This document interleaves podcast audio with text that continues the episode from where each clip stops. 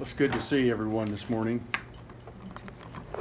I uh, had an experience this past week that uh, is just, to me, it was just amazing. And um, that is, I was driving up to our our cabin that we've been working on. By the way, we have a certificate of occupancy, and uh, we have our first folks coming to stay in our cabin on August the 8th, and so we're very uh, pleased with how the Lord has been putting all that together. But I was driving up there, and and um, uh, I was driving through the trees, and here's this deer walking across the driveway and following was I'm talking a brand new fawn. I mean, that guy wasn't that tall.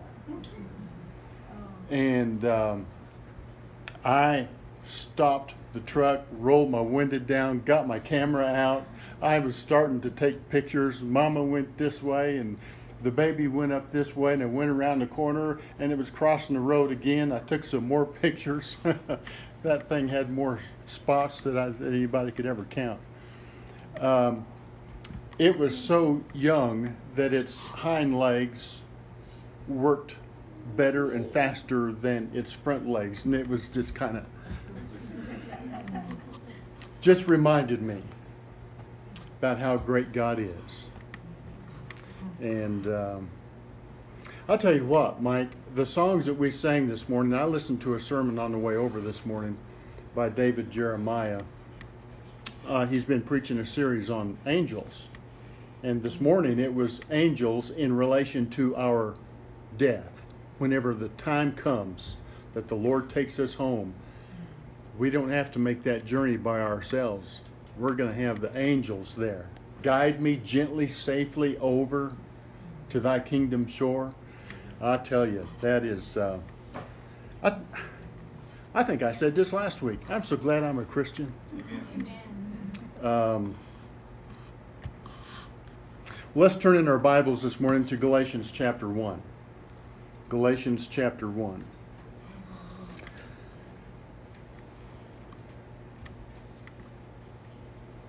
Have you ever been misunderstood? um, misunderstandings prove that we need to check and recheck our message. And um, our method of communication may change, but the message of Jesus is the same. And uh, it's what we want to talk about this morning. Uh, we want to talk about, if there was a title for this, it'd be Graceful. Graceful living. Um, 10 signs that communication is different in the 21st century. You ready for this? You never have to memorize phone numbers anymore. Your phone memorizes them for you. I'm kind of glad of that. I used to, back in the day, I had every church member's phone number memorized the majority anyway. I can't believe I did that. I'm not a memorizing person, but I, but I did. If I needed to call somebody, I just called them. and um, so you text your son to let him know it's time to eat, and he texts back from his bedroom and says, What's for dinner? So your daughter sells Girl Scout cookies via her website.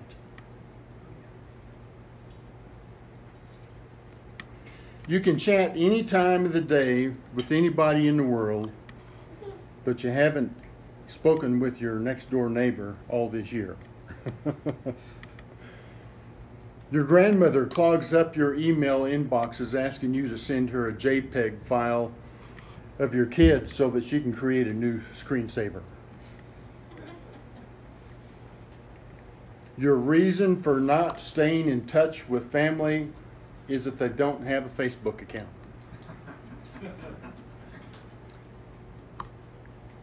You consider second day air delivery painfully slow. You hear most of your jokes via Facebook instead of in person. That reminds me, Colleen, you remember Jerry Brush, Oh, yeah. the pastor at uh, Florida Baptist Church? He and I had breakfast together every Tuesday morning for 13 years. He retired from the Bayfield School District um, after 34 years and uh, taught Spanish and, and psychology and and uh, he was the bivocational pastor at, at Florida. Every Tuesday morning, I heard at least one new joke I'd never heard before. he was always telling jokes. If anything requires extensive reading without bullet points or an executive summary, you dismiss it as cumbersome and old school. You want an electronic copy of this list so that you can forward it to somebody else. Somebody's always forwarding me something. well, communication can be instant these days. I remember a few years back I was in in uh, Cambodia on a mission trip, and we were we were driving along, and we were we were um, in the jungles of Cambodia, and uh, you you wouldn't think that there was any technology or anything anywhere around, and uh, we were driving along, and and um, we were just coming into this little village, and I see this cell tower. So we got done. We got checked in wherever we were staying, and I said, well, "I'll just I think I'll just try to call Connie. I called Connie on the cell phone, and we talked just like I was next door. And um, texting is just a way of life these days.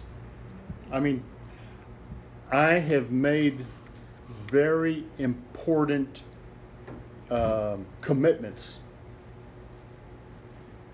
that I would have to drive two or three hundred miles to preach somewhere and never talk to the pastor. It's all done via texting. Hey, can you preach for me on this day? Uh, yeah. Usually the day before. Hey, you still on for tomorrow? yep, I'll be there. and uh, with without picking up a phone, without calling, without talking to anybody, uh, we can make all the commitments that we that we make. Communication was a bit different in Paul's day. At the time, uh, the preferred method of communicating, other than just in person, was um, a letter. And the letter wasn't routed through the post office, but by a messenger who knew where the letter was headed and carried it there in person. So, this letter to the Galatians, inspired by God, was written by Paul to the church in Galatia. And the reason for the letter was the Galatians, having started their Christian experience by faith, seemed content to leave their journey of faith and chart a new course based on works. Paul found this very disturbing, thus, the letter. And his letter to the Galatians is a strong attack against the gospel of works and a defense of the gospel of faith. So let's look at Galatians chapter 1, and let's just read verses 1 through 10. Galatians 1. Paul, an apostle, not from men, nor through man, but through Jesus Christ and God the Father, who raised him from the dead, and all the brethren who are with me. Grace to you and peace from God the Father and our Lord Jesus Christ. who gave himself for our sins, that he might deliver us from this present evil age, according to the will of our God the Father, God and Father, to whom be glory forever and ever. Amen. I marvel that you are turning away so soon from him who called you in the grace of Christ to a different gospel, which is not another, but there are some who trouble you and want to pervert the gospel of Christ. But even if we, or an angel from heaven, preach any other gospel to you than what we have preached to you, let him be cursed. As we have said before, so now I say again if anyone preaches another gospel to you than what you have received, let him be accursed. For do I uh, now persuade men or God? Or do I seek to please men? For I still, uh, if for if I s- still please men, I would not be a bondservant of Christ. So, before we get to the application of this letter in our personal lives, let me expound a few uh, points here uh, in the opening and, and ask some questions. First, the letter is sent by Paul. Notice he says, an apostle, not from men nor through men, but through Jesus Christ and God the Father, who raised him from the dead, and all the brethren who are with me. And so he was he was writing this letter. Uh, God inspired. He was sending the letter, but there were others in his presence that were with him that um, he was recognizing as, hey, there's several of us that's saying to you what needs to be said. So this letter is written by Paul, is guided by the Holy Spirit.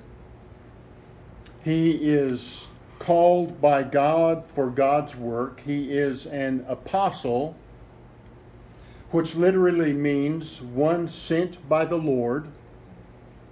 Paul had seen the magnificence of the Lord. And that happened on the road to Damascus in Acts chapter 9 and was led by the Lord ever since. Remember that uh, in Acts chapter 9, uh, he was blinded. He, he saw the Lord, he, Jesus. He was blinded, and, and uh, the Lord spoke to him. Why, why are you kicking against the goads?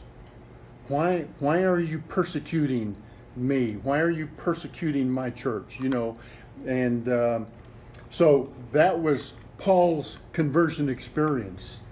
What an experience that was. So the question is Are you guided by the Holy Spirit in all that you do? I don't know about you, but I ask for God's guidance and wisdom on a daily basis. I don't know about you, but I need that. I need His direction. I, I need clarity in what I need to be doing. So, the second thing, the apostle himself is sent by Christ into the world. Uh, Paul's authority in writing this letter is that of an apostle, one who is sent out. He has authority in writing this letter. So, to whom do you belong? The world or the kingdom? Who do you belong to? Third, the next thing he talks about is grace and peace. in verse 3 Grace to you and peace from God the Father and our Lord Jesus Christ. Blessings and peace was a common uh, feature of writings in letters of his day. But notice that in keeping with the spirit of apostleship, Paul sends grace and peace not from himself, but from the one who sent him.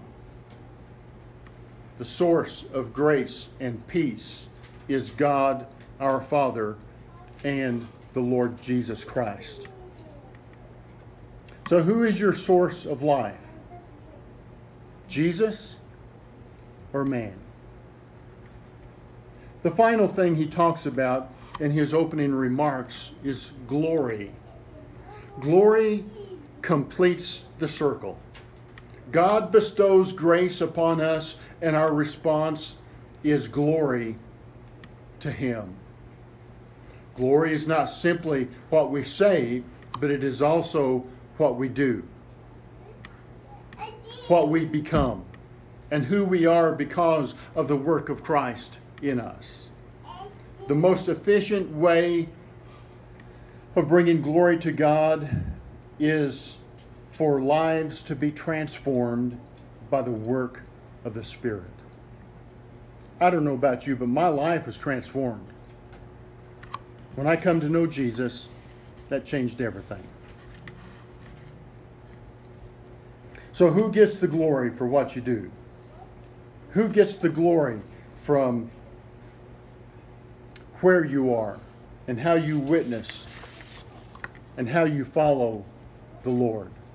We need to give Him glory and we need to praise Him.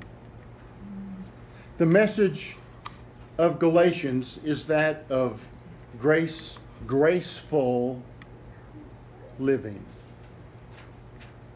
Let's see how we should and should not respond to His grace. So, how will you respond to the gospel? When I ask the question, how will you respond to the gospel? I'm referring to the gospel of Christ, the good news of Jesus Christ.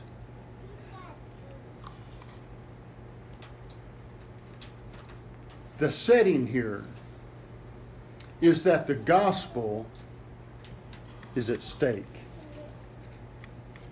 So, a couple of ways that we need to that that people respond.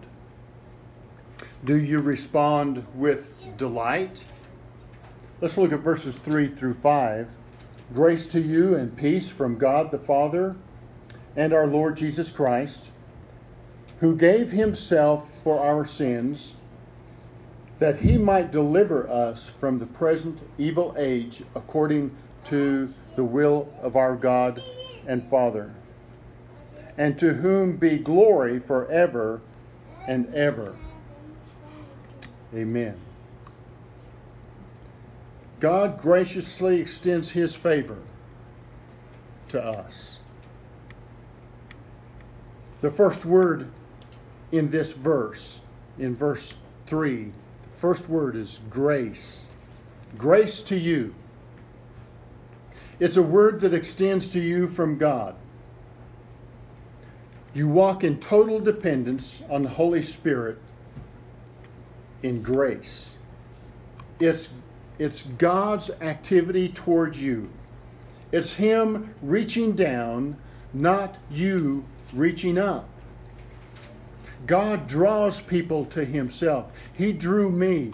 If you're a follower of Christ, He drew you to Himself. We are the subjects of a rescue operation. He rescued me. Wow. Glory to God. and the only way any of us can get right with God is through His grace given to you through the cross of Christ.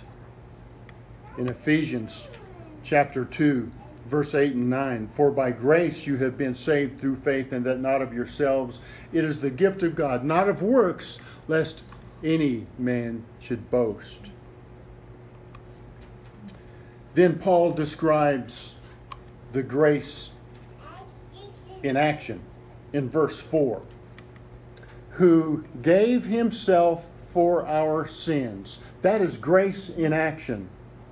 That he might deliver us from this uh, present evil age. Yes, it was an evil age when Paul lived on this earth. It is an evil age still today. And he delivers us from the evil age according to the will of our God and Father, to whom be glory forever and ever. Without deliverance, you are destroyed and destined for hell. I don't know about you, but I'm grateful for God's grace and His deliverance, and I'm responding with delight.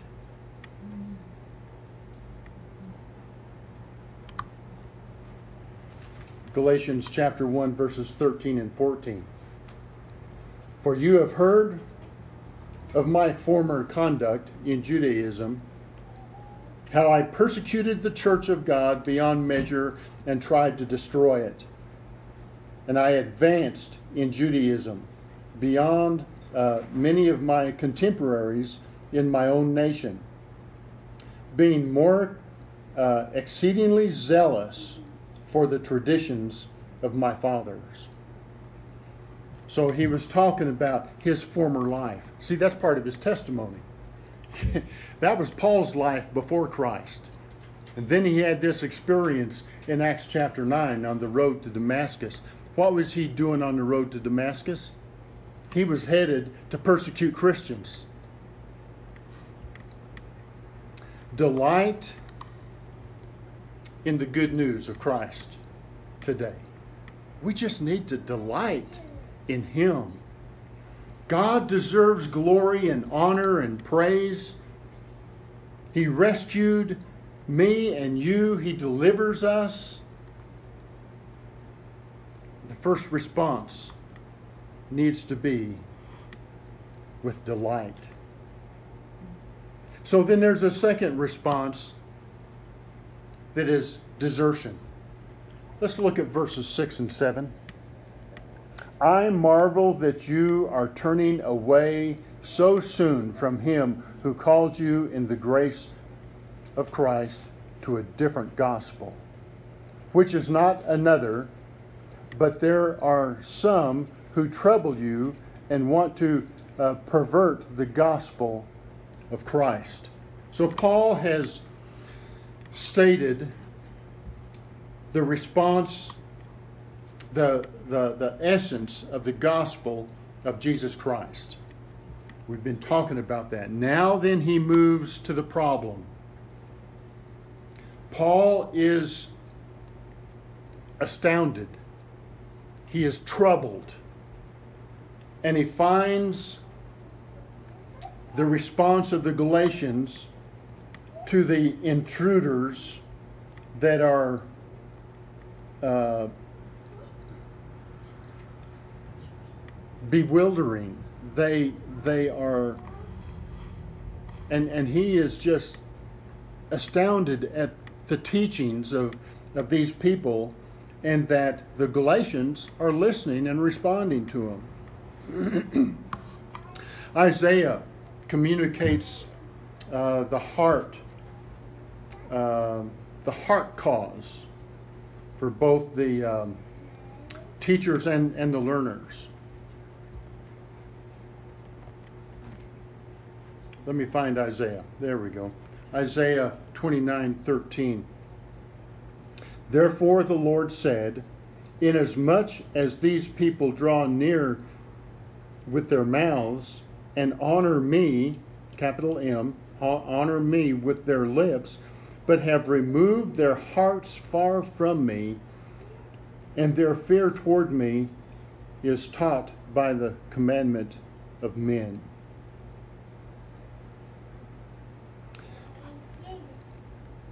He says people um, draw near with their mouths and honor me with their lips, but their hearts are far from me.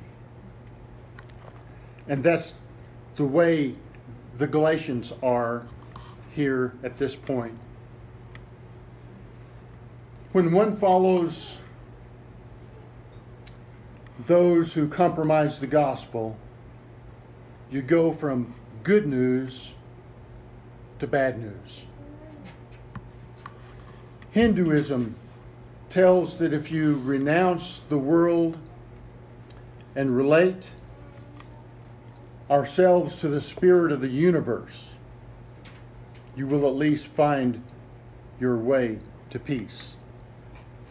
Buddhism sets before you eight principles by which man is to walk and thus find himself on the way to salvation. Judaism says you must keep the law absolutely and inflexibly, um, and then you will be saved. You see, that's what Paul was shooting after. He was he was um, into Judaism and um, as he says in, in verses 13 and 14. If you want to be saved, you got to keep the law. Islam says that a man must pray five times a day and give alms and fast on the month of uh, Ramadan and obey the commandment of Allah. Unitarianism says that, that having good character saves man. Modern humanism says salvation is by service to mankind. You pay attention to the news. So all you got to do is listen to the news, and, and you'll hear all the good things that people are doing. I don't know how many times I've heard people say, "Well, I'm a good person. I do I do good things. I help people." Well, that's not the way to heaven. I mean, it's it's a good thing to help people. It's a good thing to serve mankind, but that's not the answer for salvation. In every case, according to the world's view, salvation is achieved by something that we have to do. So Paul uses strong words, showing his disgust, and says to them, You cannot tolerate a single drop of legalism to be intermixed with grace. When that happens, it does not just pollute grace, it reverses and destroys it. Grace is grace. You can't add to it, you can't take away from it, and you can't change it.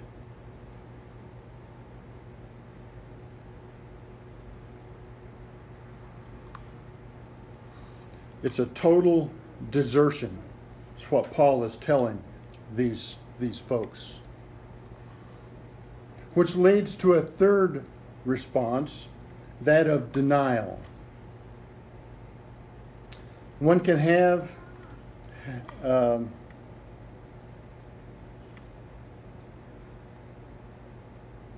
one can have and listen to the good news, but respond in denial.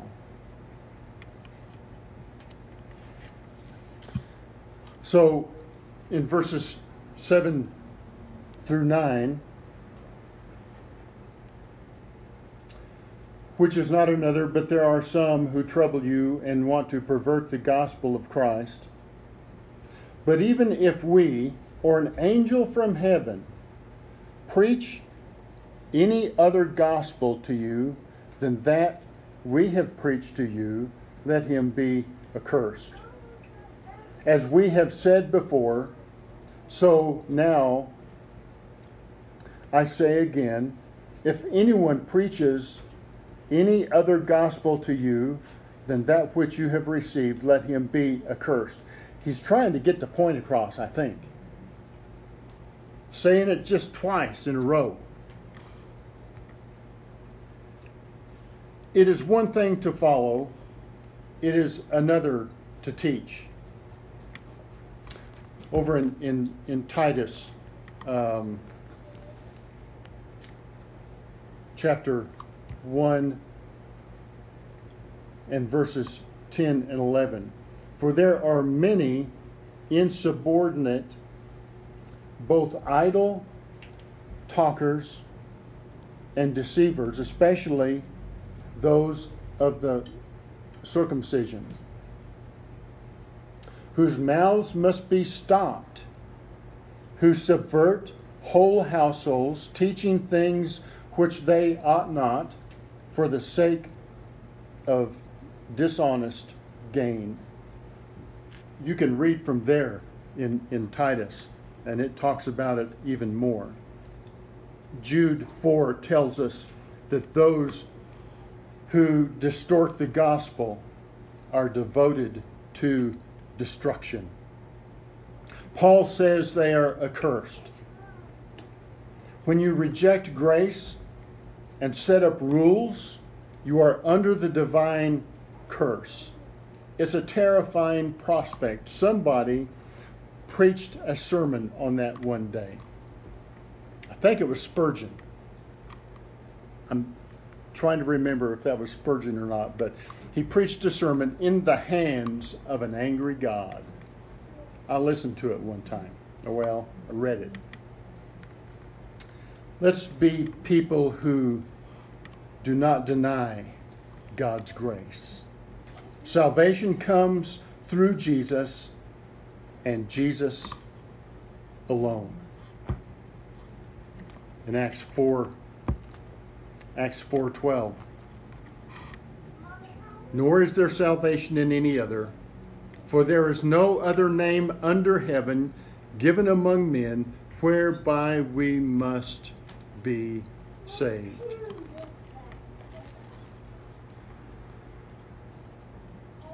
In 2 Corinthians 6 2, we're told today is the day of salvation. Don't deny Jesus any longer. Believe on Him and Him only today. He is the only way for salvation. He's the only way to heaven. John uh, 14 6, Jesus says, I am the way, the truth, and the life, and no one comes to the Father but by me.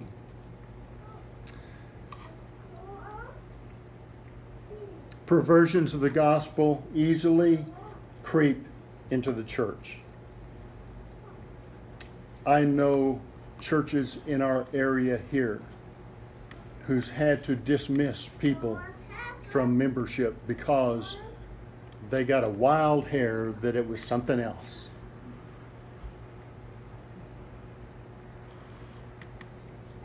We must be willing to establish, to be well established in the truth. It's my calling and anyone else's calling who profess Jesus as Lord and Savior to help the weak and feeble Christian to be strong and steadfast. We call that discipleship. And to grow up into the full measure of Christ.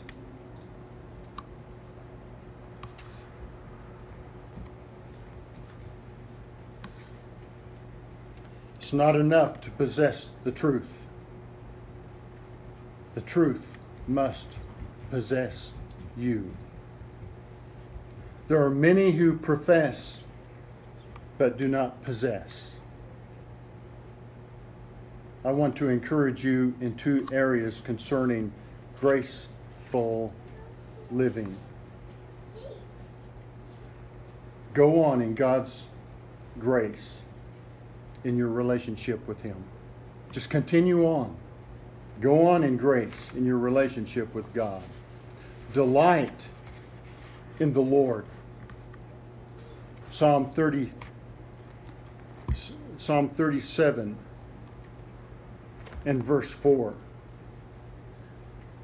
Delight yourself also in the Lord, Now listen, delight yourself also in the Lord, for he shall give you the desires of your heart. I want you to know God loves you. He wants what is best for you.